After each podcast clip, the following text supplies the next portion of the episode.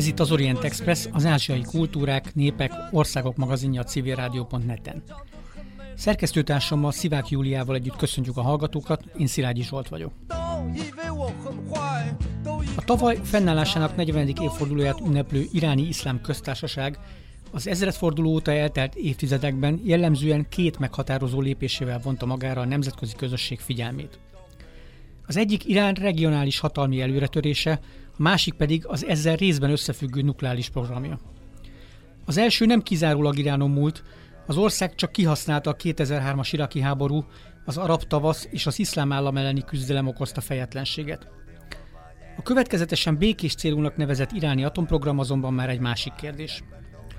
A közelmúltban jelent meg a Nemzeti Közszolgálati Egyetem gondozásában Enrózsa Erzsébet tollából az iráni külpolitika kérdéseire fókuszáló Hagyományos modernitás, az iráni külpolitika kihívásai a 21. század elején című könyv. Mai vendégünk a szerző, akit Iránról, az iráni külpolitikáról kérdezünk, és arról, hogyan jelenik meg ebben a kontextusban a hagyomány, és milyen módon beszélhetünk a modernitásról egy teokratikus iszlám állam tekintetében.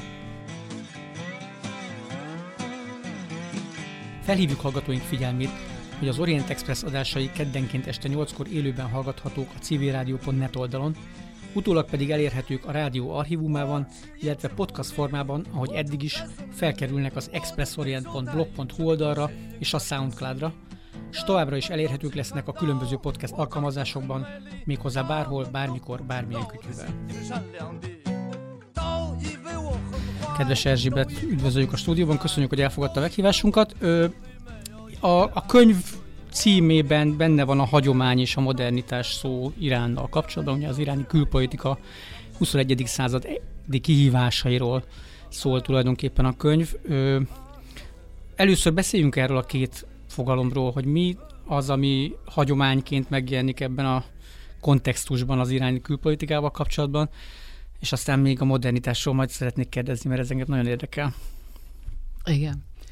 Hát először is köszönöm szépen a meghívást, örülök, hogy itt lehetek, és örülök, hogy egy ilyen témáról beszélhetek, nem csak a, a könyvem kapcsán, hanem hát általában. Ugye Iránról elég sok szó esik, ma a médiában, a nemzetköziségben, ugyanakkor hát elég keveset szoktak róla általában tudni.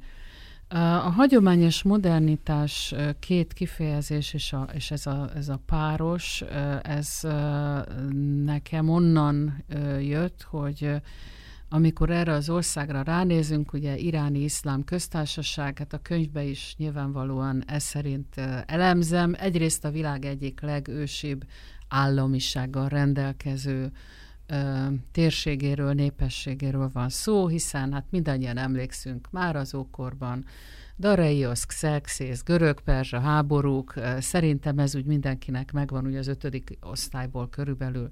Meg egy-két filmből, amit csináltak belőle mostanában, Ö, ha máshonnan egy nem. Meg egy-két filmből, amit mostanában csináltak, de én szeretem azt hinni, hogy ötödik osztályban még azért egy kicsit odafigyel az ember arra, hogy mit mond a tanár. Tehát egyrészt egy nagyon ősi civilizációról, nagyon ősi kultúráról van szó, egy nagyon ősi államiságról. Másrészt, és ez ugye az irániság szóval lehet leírni, hiszen az iráni népek az időszámításunk előtti második évezred közepén vándoroltak be az iráni fensikra, és azóta tehát ott vannak helyben.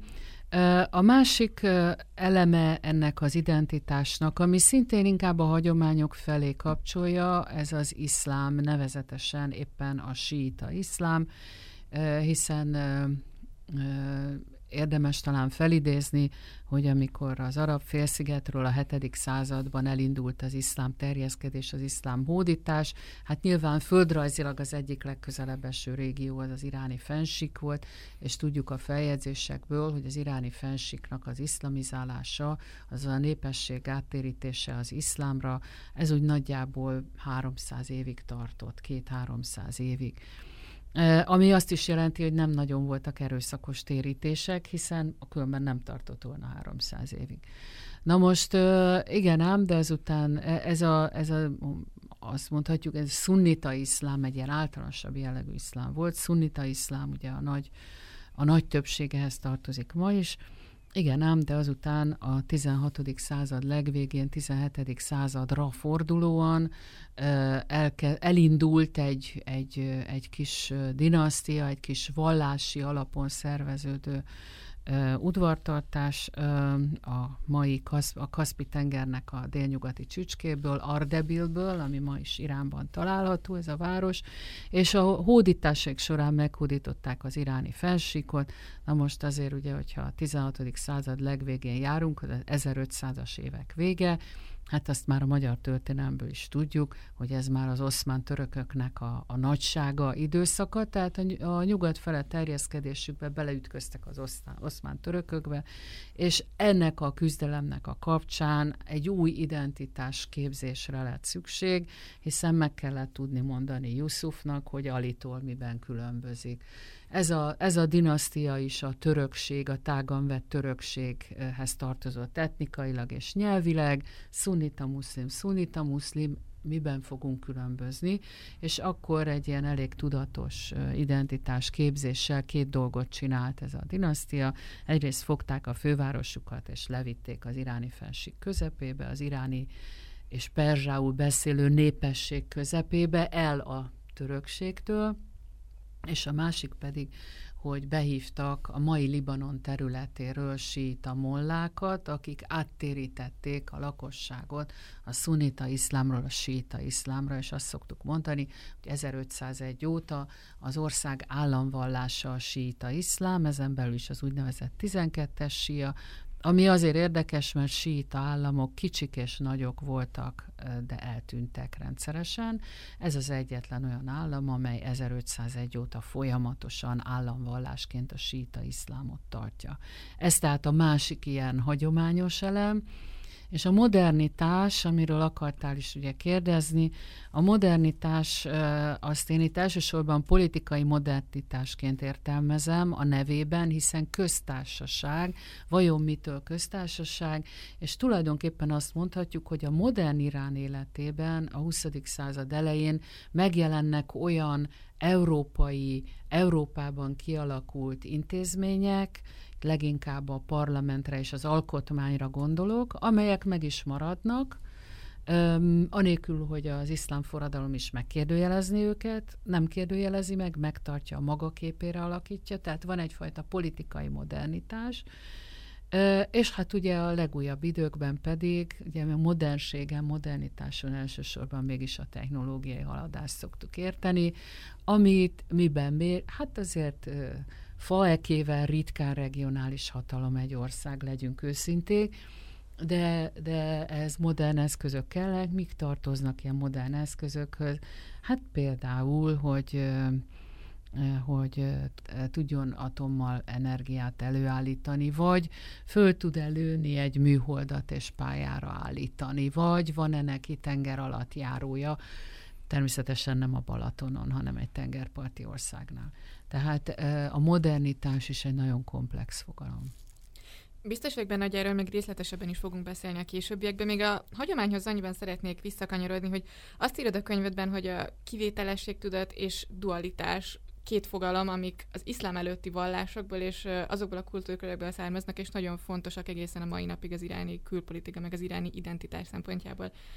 Ezek mit jelentenek? Hát a dualizmus az szintén ötödikes történelem könyvünkben a jó és a rossz, a fény és az árnyék harca, ez, ez az indo-iráni örökségből maradt, ugye ezt neked nyilván nem kell bemutatni.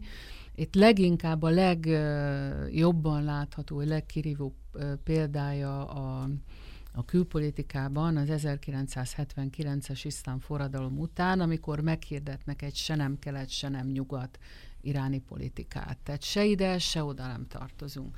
A kivételesség tudat, hogy, hogy mi egy ősi civilizáció vagyunk, meg tudunk állni magunk is, ugye ez, a, ez, ez, egy, ez egy nagy vita volt az iszlám forradalom után, hogy nincs szükségünk senkire, se nem kelet, se nem nyugat, mi önmagunkban is meg tudunk lenni. Hát ezért ezt tudjuk, hogy a globalizáció folyamataiban ez viszonylag nehéz, és ennek megfelelően az iráni politika azért alakulgatott is.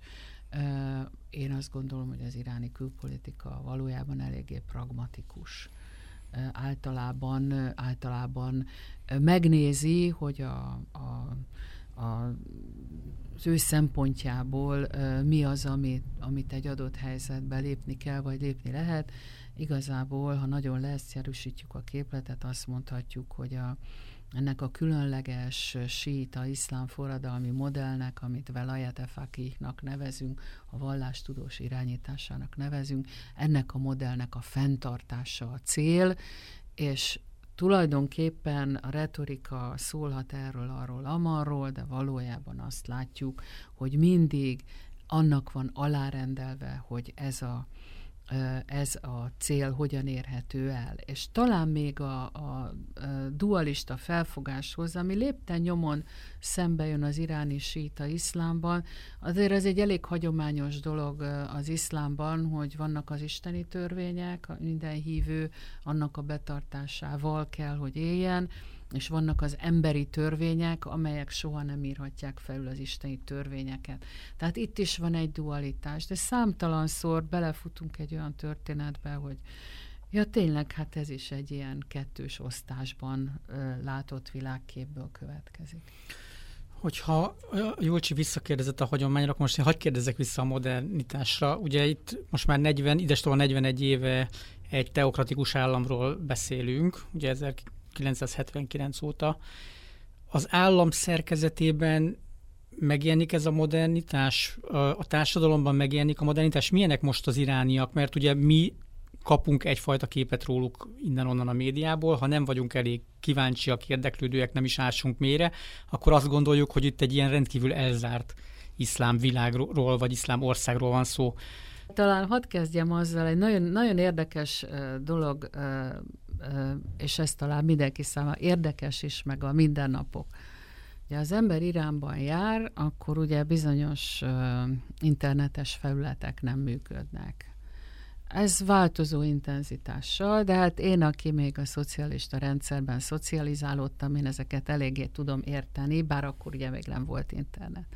Na minden esetre Iránban körülbelül 15 másodperc alatt kiderül, hogy az egész lakosság elkerülő szervereket használ, és úgy minden van, és van saját, ö, ö, saját mi ez, olyan, mint a Twitter, ez a Telegram, és ezek ki, kikerülő szervereken mennek, semmi problémát nem jelent senkinek, a külföldinek is egy pillanat alatt megmondják, hogy hogy és mit csináljon, és kész. És ugyanakkor nagyon furcsáltam az arab tavaszban, az arab országokban, ugye amikor nagy tüntetések zajlottak 2011-ben, illetve itt az újabb hullámba 2019-ben, hogy egyes államok éltek azzal a lehetőséggel, hogy, hogy államilag, központilag leállították mondjuk a Facebookot, és ettől megbénult és akkor én csodálkoztam, hogy na de, na de miért? Hát, hát Iránba ki tudják kerülni, itt nem. Tehát itt nem volt, itt nem termelődött még ki az a szükség valószínűleg, az irániak meg pak és kész. És sokszor onnan tudják, ők mesél, kollégáim meséltek, sokszor onnan tudják, hogy valaki külföldön van, hogy azon a bizonyos másikon kezd el bejelentkezni, és akkor abból rögtön lehet tudni, hogy külföldön van, mert onnan meg eléri. Úgyhogy ez egy érdekes dolog. Um, talán az államra, az államra visszatérve, ez egy kettős, kettős rendszer, és bizonyos szempontból tükrözi azt, amit én politikailag modernnek jeleztem, tehát a köztársaság, a három szétválasztott hatalmi ág, ugyanakkor ugyanakkor a legfőbb döntéseket, a legfőbb irányokat, hogy pontosabb legyek, a legfőbb vezető jelöli ki. Ő az a személy, jelenleg Ali Hamenei ajatolla, ő az a személy, aki jogosult az isteni tanokat értelmezni, lefordítani mindennapok számára, és az azt jelenti, hogy ő, ő megmondja, hogy az isteni törvények alapján most ez, ez legitim, most lehet tárgyalni a nyugattal, vagy nem lehet tárgyalni nyugattal, vagy milyen típusú gazdaságpolitikát folytassunk. És akkor ezen belül a, külön, a három hatalmi ág ezen az irányon belül ö, működik, tehát egyfajta kettősség van, és itt nekem megint mindig a régi szocialista rendszer jut eszembe, amikor volt a párt központi bizottsága, meg voltak elvileg formálisan a szétválasztott hatalmi ága.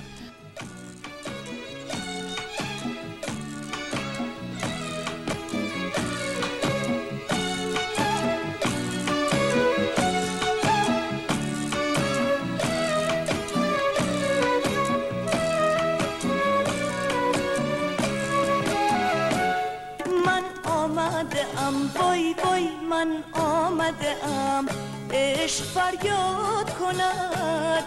من آمده ام که ناز بنیاد کند. من آمده ام من آمده ام عشق فریاد کند. من آمده ام که ناز بنیاد کند. من آمده ام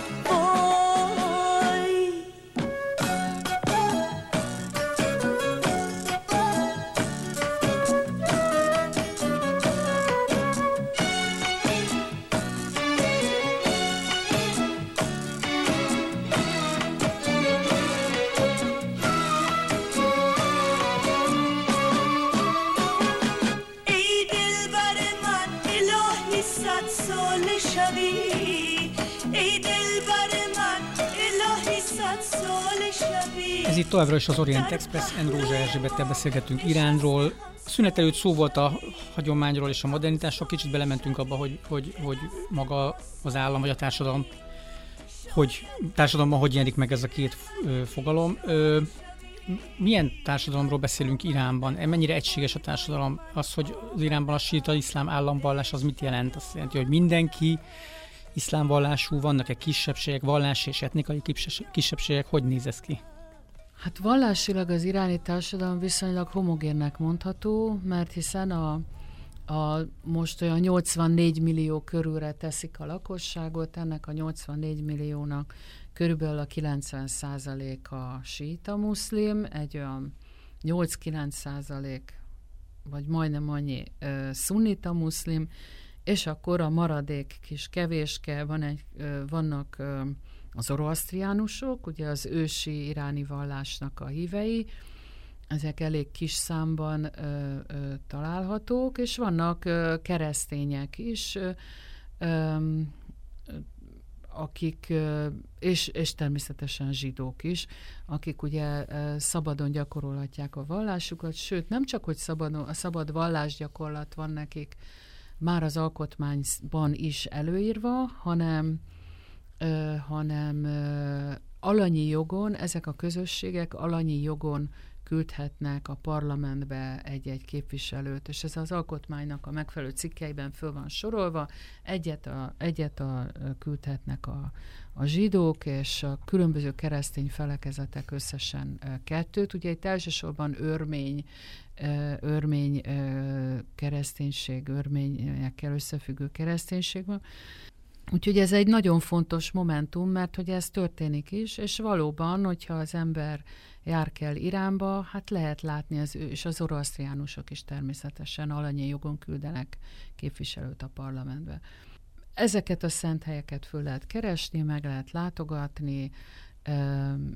Én is voltam vidéken, ugye a Bibliából ismert Eszter, és a nagybátyja Mordecháj, aki ugye az akkori Perzsa királynak a hasvérusnak, ugye, volt a felesége, és ott van a sírjuk egy, egy Hamadán nevű városban, a városnak majdnem a közepén, se őrség, se katonasság, simán nyitva van, ez látogatható, járnak oda sokan, és akkor kiderül, hogy a, legalábbis amikor mi arra jártunk, azért ez már jó régen volt, tizenéve, de akkor, akkor elmondták, hogy akkor éppen a városba ért mondjuk öt zsidó család, 30 ember, és az ő kedvükért működik a zsinagóga is, tehát egy működő zsinagóga van. Ha az ember sírázba jár, ott van még nagy zsidó kolónia, és hát azt szoktuk még elmondani, hogy a, a közel-keleten, Izraelen kívül Iránban van a legnagyobb ö, zsidó népesség. A síta iszlám, vagy a, az iszlám forradalom ö, exportja az megjelenik mondjuk az iráni politika hát homlokterében, vagy célkitűzéseiben? Én azt gondolom, hogy nagyon sokat változott ez a, e, ennek a célkitűzésnek legalábbis a hangoztatása. Tehát a forradalom után Khomeini ajatolla iszlám forradalmat hirdetett, nem véletlenül nem emlegette azt, hogy síta, hanem iszlám forradalomról beszélt, hiszen a síták a történelem folyamán és ma is nagyjából a teljes muszlim ummának, muszlim közösségnek egy 10-15 százalékát teszik ki. Tehát, hogyha az ember elkezdi mondani, hogy síta, akkor rögtön korlátokat tett a hatásra, Khomeini pedig forradalmat akart hirdetni, és ez egy elég érdekes dolog, hogy, hogy az iráni ideológiában és politikában vajon a sítasság vagy a forradalmiság az, ami szerepet játszik. Én, én azt szeretem gondolni, hogy inkább a forradalmiság, és nem azért, mert a síta iszlám forradalmibb lenne, mint a szunita, hanem, hanem mert egyszerűen a forradalmiság kerül szembe egy konzervatív uh, berendezkedés. Na most a forradalom exportja, amíg Khomeini Ayatollah élt, ugye 1989. júniusában halt meg, addig elég komoly programja volt az iráni külpolitikának. Utána viszont ez úgy sokkal halkabb, sokkal halkabb lett, és én azt szoktam gondolni, hogy miközben Irán nyilván próbálja használni a síta kapcsolatokat, és azokon át esetleg szövetségeseket találni, vagy, vagy maga köré gyűjteni, ehhez képest pontosan tudja, hogy ez korlátot jelent. A másik korlát, ami az irániaknak a potenciális ö, ö, erőkifejtésén, ö, erődemonstrációján ö, korlátozza, az pedig az, hogy perzsák. Tehát, vagy irániak. Tehát ez egy viszonylag egyszerű képlet a közel-keleten, vannak etnikailag az arabok, törökök, perzsák, és vannak vallásilag a síták, szunniták, és hogyha az egyik, ha az egyik dimenzióban egymásra találnának, egészen biztosak lehetünk benne, hogy ha szükséges a másik dimenzióba a különbség rögtön belejátszik. Tehát az irániak igazából egy ilyen kettős korlát pártok között vannak, és az, hogy ma milyen külpolitikai hatást tudnak kifejteni, vagy akár elérni, az bizonyos fokig éppen ennek a sok ezer éves államiságnak és hagyománynak a, a következménye, illetve a regionális viszonyoknak egy olyan elmozdulása, amelyek során egy csomó vákumhelyzet adódott. Talán azt érdemes felidézni, hogy a a 90-es években az Egyesült Államok meghirdette a kettős feltartóztatás politikáját. Irakot és Iránt együtt ö, korlátozzuk. Igen ám, de hát itt a, a 2001-ben előbb Afganisztánban váltott rendszert az Egyesült Államok, 2003-ban Irakban. Na most ez két dolgot ö, vont magával. Egyik az, hogy kiemelte azt a két Irán keleti és nyugati szomszédjában levő két Iránnal ellenséges rezsimet, amelyek valamelyes módon sakba tartották Iránt. Ez volt az egyik elem. A másik elem pedig az volt, hogy az irániak megtan- pillanat alatt fölfogták a leckét. Ha az Egyesült Államok rendszert akar váltani, akkor ezt meg is teszi. Ergo mit kell csinálnunk?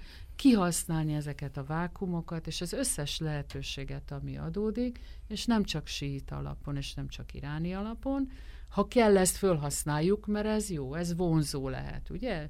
Én is sítas, te is síta, ez vonzó lehet, próbáljuk ezt is használni, de nem csak ezt, ugye? A Hamas a gázai övezetben nem nevezhető sítának, hát ugye a szunita muszlim testvérek egyik leszármazása, és mégis időről időre találnak kapcsolatot egymással.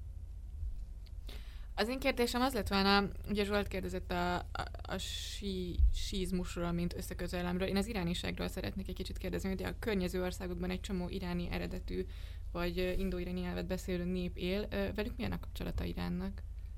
Hát Irán próbál rájuk hatni. Ugye itt, itt igazából olyan iráni eredetű, etnikailag és nyelvileg iráni családhoz tartozó népesség vagy népcsoport, amely országgal is rendelkezik, az igazából egy van, ez Tadzsikisztán. Egyébként pedig a kurdokat szoktuk még említeni, ugye, mint nagy népcsoport, saját állammal nem rendelkeznek, tehát igazából több velük a probléma, mint, a, mint, a, mint ami lehetőséget jelentenének akár adott esetben. Vagy hogyha Iránnal egymásra találnak, akkor az nem az irániság miatt történik, hanem mondjuk a közös ellenség, például az iszlám állam, ami ugye mindenkinek ellensége volt, tehát ilyen értelemben az iszlám állam elleni harcban, vagy Afganisztánban a tálibok elleni harcban, paradox módon Irán és az Egyesült Államok szövetségesek voltak. Tehát furcsa történetek vannak, itt nagyon szétszabdalt a térség, Igazából ezeken túl kisebb iráni eredetű csoportokat találunk különböző országokban, de hát ahogy a törökök, úgy Irán is próbálkozott a Szovjetunió felbomlása után Közép-Ázsia felé megszólítani a törökök a török köztársaságokat, Irán az irániakat elsősorban, és akkor itt mind a két ország próbálkozott kulturális diplomáciával, ösztöndíjakat adunk, nyelvi képzés, ilyesmi. Valójában egyik sem volt ö, ö, igazából sikeres, hiszen Oroszország még mindig változatlan a legerősebb hatalom volt itt a térségben. Most arra pedig, hát Közép-Ázsia azért ez egy érdekes, érdekes területté vált, ahol, ahol lassan minden ázsiai nagy és középhatalom keményen beállt a versengésbe, és van egy érdekes fejlemény, hogy ugyanakkor ez az a térség valószínűleg, ahol ebbe a nagy ázsiai versengésbe az Egyesült Államok egyre kevésbé meghatározó, tehát gyakorlatilag, gyakorlatilag Ázsia közepe lassan az ázsiai oké lesz بیا بسازیم. زندگی رو عاشقونه. مدوانه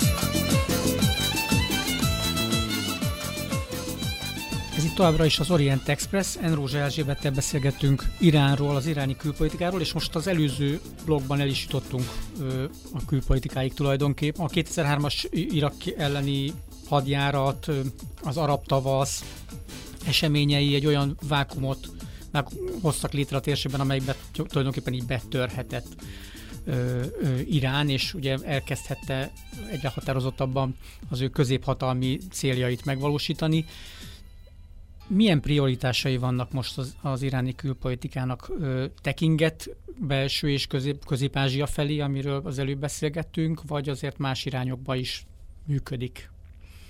Én azt gondolom, hogy Irán sokfele, sokfele próbálkozik, de igazából, ahogy már korábban itt próbáltunk erre utalni, viszonylag korlátozott a mozgástér. Ez nem jelenti azt, hogy ne, ne adódnának lehetőségek, de nagyon sokszor Irán egyszerűen csak a feldobott labdákat csapja le. Tehát adódnak helyzetek, és akkor abban megpróbál valamit csinálni.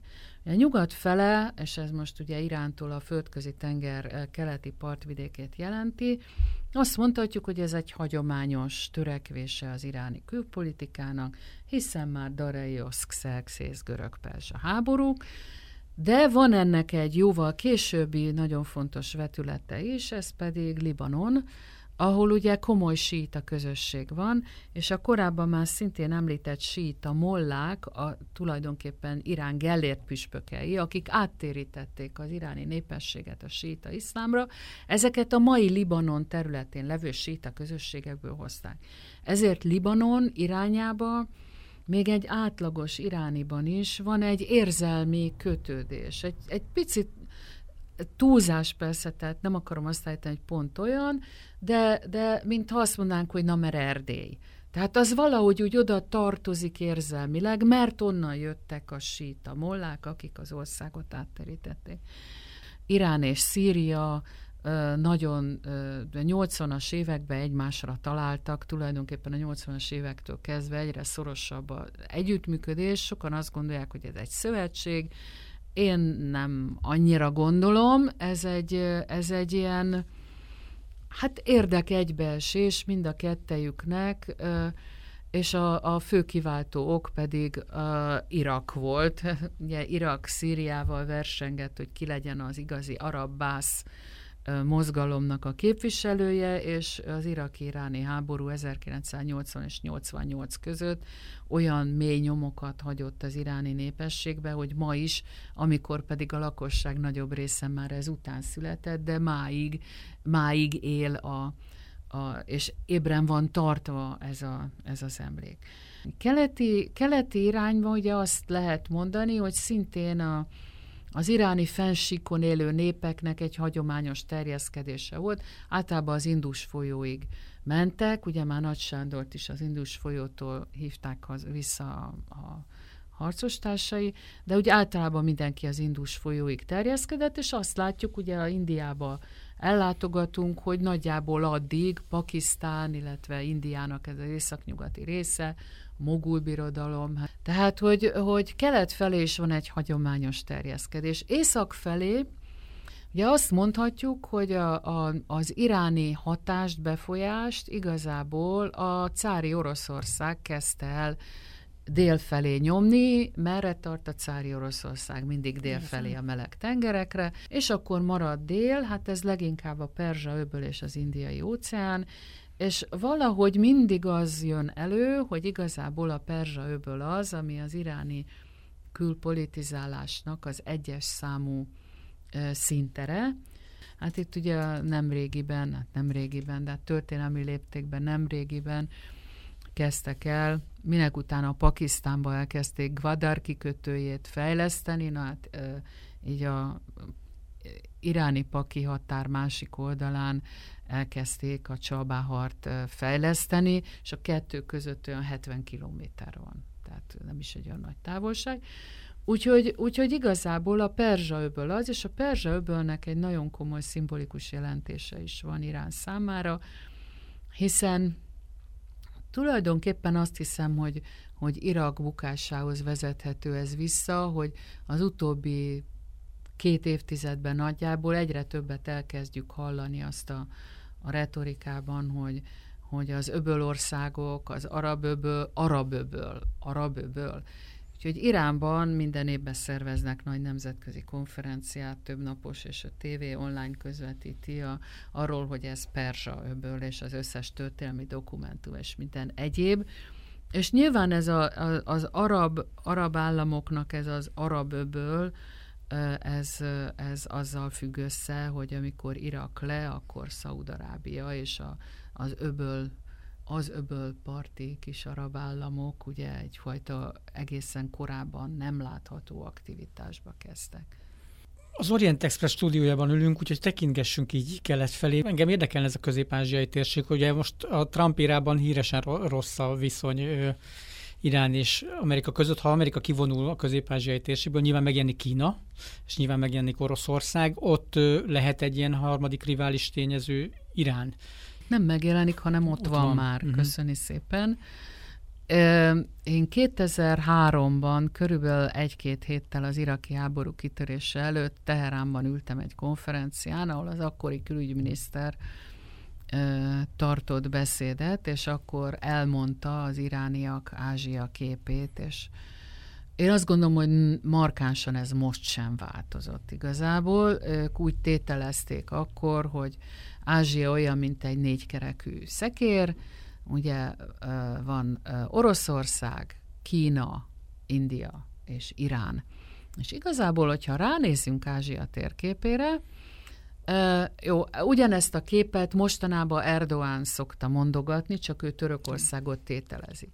Ha ránézünk Ázsia térképére, meg ezek az Ázsia diskurzusokra, akkor egy valami fog kiderülni belőle, hogy a közel-kelet az nem szokott benne lenni. Fölhívtam a múltkor Rácz Andrást megkérdezni, hogy Putyin mesternek a, az Eurázsia koncepciójába a közel-kelet benne van-e, és abban sincs Nincs benne. benne. Uh-huh. Tehát itt van ez az Ázsia, amit ezek szerint akkor három plusz egy hatalommal le tudunk írni, mert azért mások is ugye úgy érzik, hogy ők a, ők a negyedik kerék. És akkor mi látszik ebből? Nagyon érdekes dolog jön ki. Az látszik belőle, hogy Oroszország a szláv ortodox civilizáció magállama. Mióta Bizánc bebukott körülbelül azóta. Kína a kínai civilizáció magállama. India a hindu civilizáció, hindu-indiai civilizáció magállama. És eljutunk Nyugat-Ázsiába. Egyébként a mostani ázsiai konferenciák és terminológiák egyre inkább Nyugat-Ázsiáról beszélnek, és nem közel-keletről, hanem eljutunk Nyugat-Ázsiába, és akkor azt látjuk, hogy na hoppá, Nyugat-Ázsiának nincsen magállama. Egy se. Van több állam, Ugye, de most melyiket nevezzük meg? Jó, Egyiptomot hagyjuk, mert az az afrikai kontinensen van, bár ugye elég nehéz lenne közel-keletet Egyiptom nélkül. Melyik lenne? Izrael? Törökország? Irán? Szaudarábia? Mindegyik Ázsiában van. És egyik sem, tehát egyik sem magállam, ez a, ez a Nyugat-Ázsia, ez valamilyen módon kilóg. És még egy érdekes dolgot látunk, annak ellenére, hogy egész Ázsia, tehát másik nagy civilizációkhoz tartozik, a muszlim közösségek igen jelentős számban jelen vannak mind a három másik nagy civilizációs területen, és elég komoly, van, ahol inkább kulturális, van, ahol inkább demográfiai, máshol meg hát belpolitikai kihívásokat is jelentenek, vagy jelenthetnek. Tehát ez az Ázsia azért ez egy iszonyan érdekesen alakuló dolog. Hát nagyon érdekes, mi is ezért, ezért szeretjük, de ez a Nyugat-Ázsia fogalom, ez nagyon a közbeszédben nincsen még ez benne tulajdonképpen. De Ázsiában Á, igen. De, igen tehát, tehát hogy például van... Indiába kiavítanak, hogyha azt mondom, hogy azt mondják, hogy Nyugat-Ázsia. És akkor ez azt is eredményezi, hogy itt beszélhetünk egyfajta megjelenő vagy erősödő ázsiai identitásról, hogy ezek az ázsiai országok, ázsiai hatalmak egyre inkább azt érzik, hogy náluk pattog a labda, és itt majd ezzel lehet kezdeni valamit? Hát ugye ezt már régóta rebesgetik, hogy a 21. század az vagy ázsiái, vagy afrikáé lesz. Én azt gondolom, hogy Afrika egyelőre alul maradni látszik. Nem akarom leírni természetesen, mert demográfiában nyilván ők fognak vezetni én nekem azért nagyon furcsa, mert hogy, mert hogy annyira markánsan más és más civilizációsan, és, és igazából még ha itt történelmileg visszanézzük, akkor se látom, hogy egy olyan nagy keveredés le, lejátszódott volna a különböző nagy civilizációk mesdjéjén, amiről szoktunk beszélni, hogy amikor Huntington kritizáljuk, hogy ő is azt mondja, hogy nem lehet határvonalat húzni a civilizációk köré, de azért bizonyos mixek meg szoktak történni. Na most én például őszintén szóval olyan nagyon nem látom, hogy mondjuk egy hindú meg egy kínai között olyan nagy mix lenne.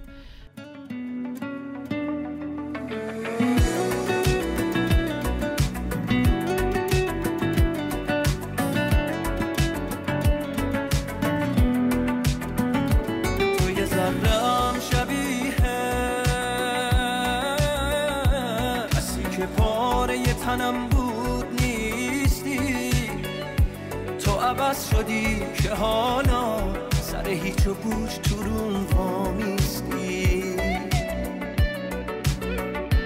ته چشمات امروز دنبال یه خورده احساس بودم. کمترین حق منه من که باهات این همه رو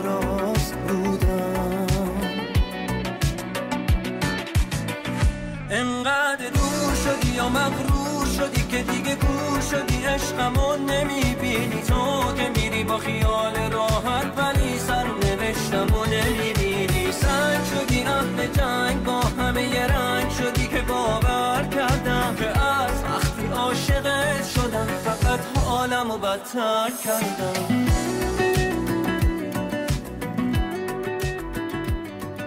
Ez itt továbbra is az Orient Express, Enrózsa Erzsébettel beszélgetünk Iránról, az iráni külpolitikáról, és ha jól tudjuk, akkor a felvétel napján van az ötödik évfordulója a nukleáris egyezménynek. Mi a helyzet ezzel mostanában?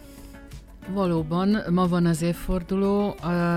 A nukleáris megállapodást sok éves tárgyalások után az ENSZ biztonsági tanácsának öt állandó tagja, ugye az öt szuperhatalom, akik vétójoggal rendelkeznek, és Németország írta alá Iránnal.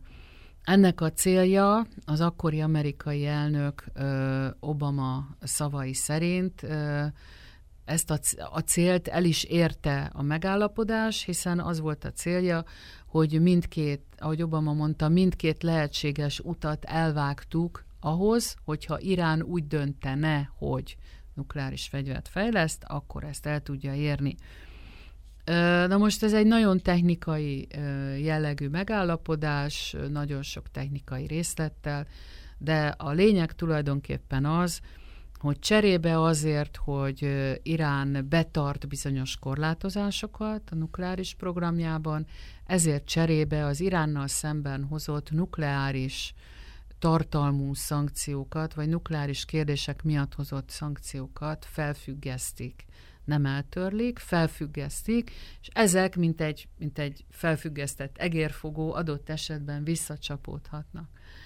Na most ez a megállapodás Irán számára is egy nagyon fontos megállapodás volt, és amikor megindult a megállapodásnak a végrehajtási szakasza 2016. januárjában, hiszen már azt megelőzően is egy csomó feltételt teljesíteni kellett, akkor az irániak rendre betartották a korlátozásokat, ezt a Nemzetközi Atomenergia Ügynökség egy korábban soha nem látott módon végrehajtott és mennyiségű ellenőrzéssel, helyszíni ellenőrzéssel ellenőrizte. Ez idáig rendben is lett volna. Az egyik, két, akkor két probléma látszott hirtelen. Az egyik az, hogy Obama elnök belpolitikai okokból nem vitte a kongresszus elé ezt a megállapodást, hanem egy elnöki rendelettel hirdette ki. A másik probléma az volt, hogy szintén erősen belpolitikai okokból az Egyesült Államokban hatályos úgynevezett Iran Sanctions Act, az Iránnal szembeni szankciókról szóló törvényt nem ö, törölték el, nem zárták le. Na most utána, amikor Donald Trump lépett hatalomba, hát, vagy hivatalba, ő már korábban is jelezte, hogy na hát ez egy nagyon rossz megállapodás. És ezt azután némi húzódozás után azzal is kifejezése jutatta, hogy 2018. május 8-án az Egyesült Államok kilépett az iráni nukleáris megállapodásból. Na most itt egy nagyon érdekes szakasz vette kezdetét, mert az irániak már a megállapodásban is, már a megállapodás során is borzasztóan számítottak az európaiakra. Mindenképpen szerették volna az európaiakat az Egyesült Államoktól leválasztani, szétválasztani, ketté választani, hiszen hát ugye az amerikaiak mellett az európai technológia és hozzáférés az, ami, ami nagyon fontos lehetett. Ugye az oroszokkal, kínaiakkal nem nagyon volt problémájuk, azokkal a szankciókhoz mérten ment úgyis a, a kapcsolat, a, a kereskedelem, amikor a szankciók engedték. Igen ám, de amikor Donald Trump kivonult a, a nukleáris megállapodásból, akkor bejelentette, hogy minden szankciót visszaállítanak, sőt újabb és újabb szankciókat léptetnek életbe, mert az a cél, hogy megakadályozzuk, hogy Irán akár egy csepp olajat is exportálhasson, és akkor majd az iráni rendszer megdől, bedől. Na most hát ez nem történt meg, és a közeljövőben sem fog ö, megtörténni. Viszont egy évig az irániak változatlanul mindent betartottak, ezt ilyen stratégiai türelem évének jelez, jel, jelezték és, és mondják. Ugye ők arra számítottak, hogy, hogy egy év alatt, szimbolikusan is egy év, mi betartjuk, és hát ha sikerül a többieket rávenni. De a többieket nem tudták rávenni, mert ezek az amerikai szankciók, az Iran Sanctions Act és az új szankciók, ezek mindenki másra is vonatkoztak, nem csak Iránra. Tehát ha valaki elkezdett Iránnal üzletelni, akkor ő rájuk is vonatkoztak az amerikai szankciók, és hát ez teljesen elbizonytalanította a, világ pénzvil- a pénzvilágot, és tulajdonképpen az derült ki, hogy miközben úgy fokozatosan kezdjük mindig leírni az Egyesült Államokat, hogy hát jó, igen, de hát azért már ebbe se annyira erős, abba se, amabba se. Kiderült, hogy pénzügyileg még mindig ő az, aki, aki az egész világot ö, kézben tartja, aminek persze az lett a hatása, hogy mindenki, beleértve az Európai Uniót is, elkezdett azon gondolkozni, hogy milyen kikerülő pénzmechanizmusokat lehet kialakítani. És nem, nem nagyon sikerült, de a hangulat most már ott van az egész világban, és azt gondolom, hogy hosszabb távon ez lehet, hogy súly, súlyos problémát okoz.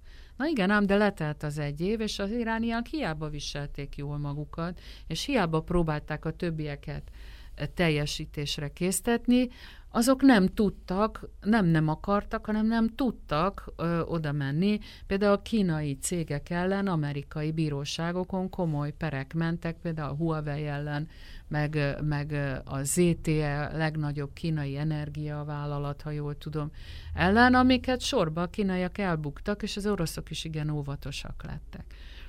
Na most egy év letelt, és egy év után az irániak két irányba kezdtek el lépegetni.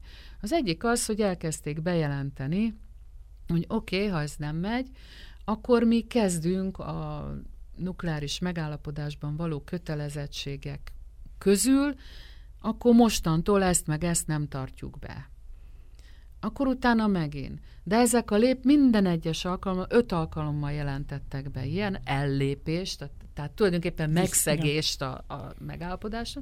Minden egyes alkalommal elmondták, hogy de ezek a lépések visszafordíthatóak, amennyiben a többiek is tartják, amit vállaltak.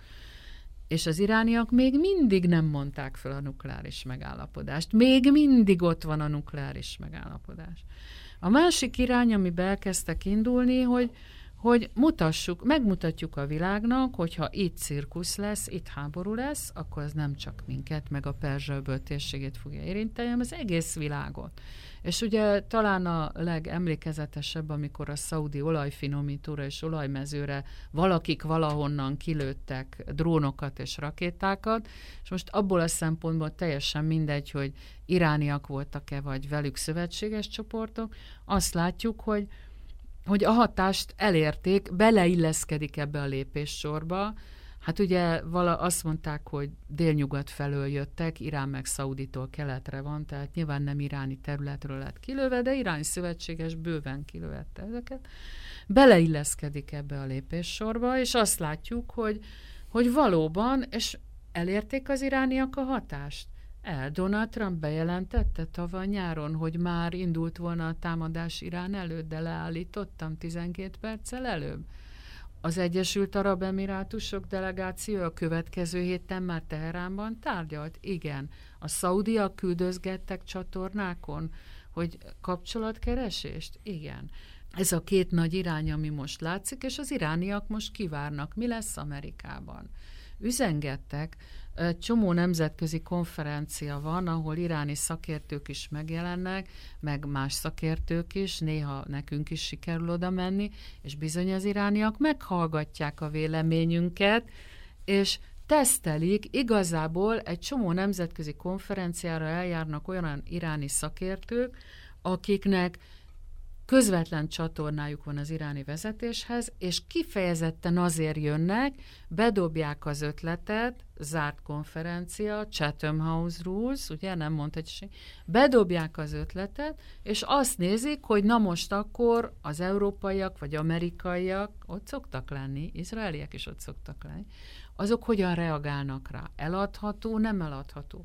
És a világon szana szétjárnak, és meghallgatják. Én legalábbis nekem az a tapasztalat, hogy meghallgatják. Lehet, hogy nem úgy fognak dönteni, ahogy mi mondjuk, hogy fiúk, ez nem lesz jó, lehet, hogy nem így fognak dönteni, de összeszedik, meghallgatják, elemzik, és azok alapján jönnek a következő lépések. Tehát azért ez egy nagyon pragmatikus, előretekintő... Ezt mondtam az elején is, hogy egy, vala, valahol egy nagyon pragmatikus rendszer, bárminek is tűnik esetleg a retorika, a mélyben a rezsim, a modell fenntartása a cél. Nyilván a következő néhány hónapot még kihúzhatják az amerikai választásokig, hogyha Trump mondjuk egy belpolitikai, vagy bel, belpolitikainak szánt lépés miatt nem változtat, akkor ez most a következő fél évben talán nem nagyon igen, de közben történt egy nagyon érdekes dolog. Egyrészt Iránban is választások lesznek jövőre májusban vagy júniusban. Elnökválasztás lesz,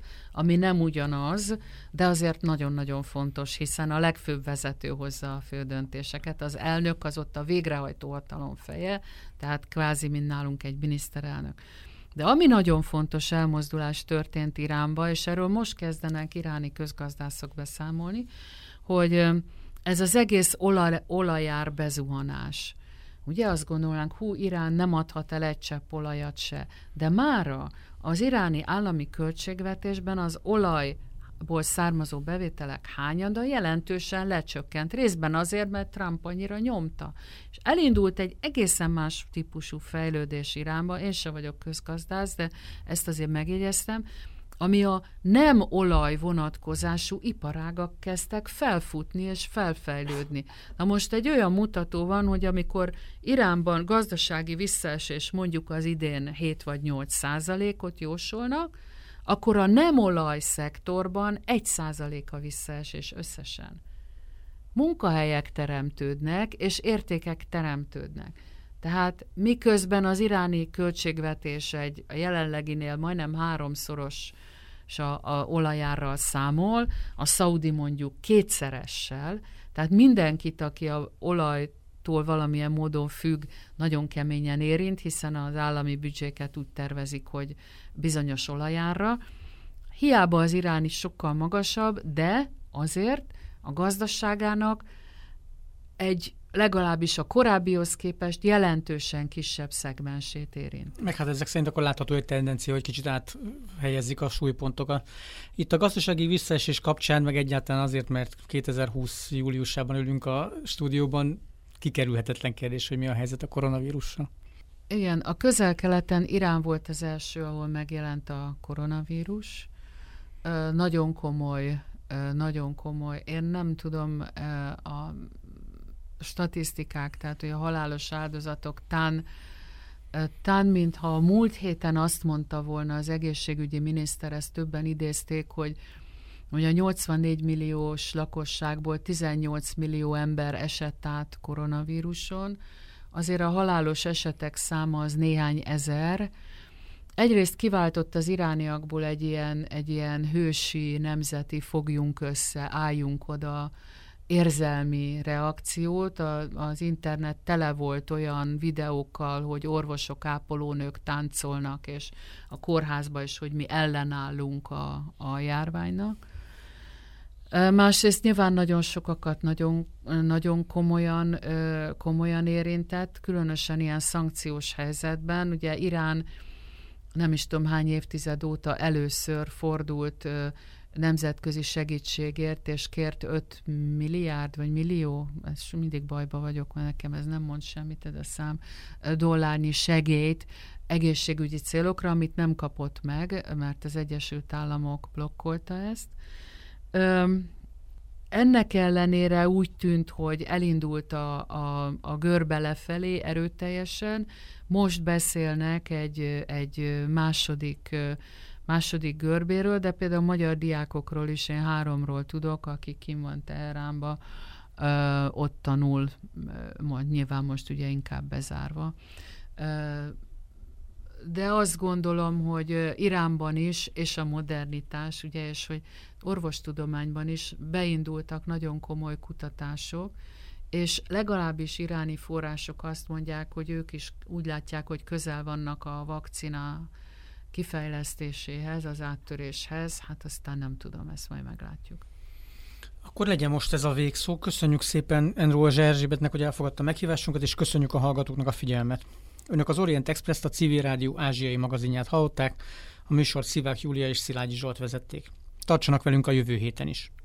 Felhívjuk figyelmüket, hogy az Orient Express adásai podcast formában az interneten is elérhetők, a címünk expressorient.blog.hu Emellett Orient Express néven ott vagyunk a Soundcloudon, az iTunes-on és a többi podcast alkalmazásban is.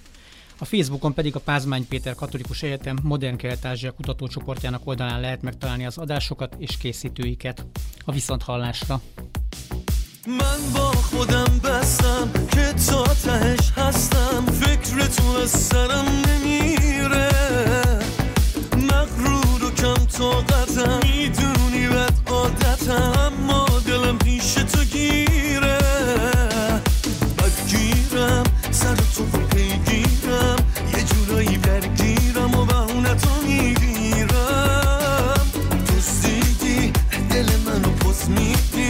باشه تو خورشیدی و اصلا به ما تابیدی.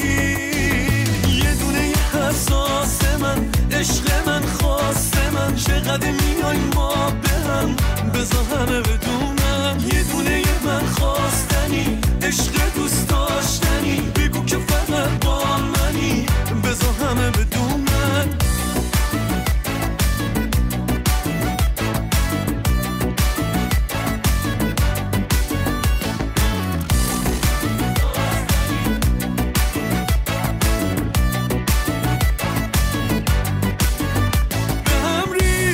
Що це?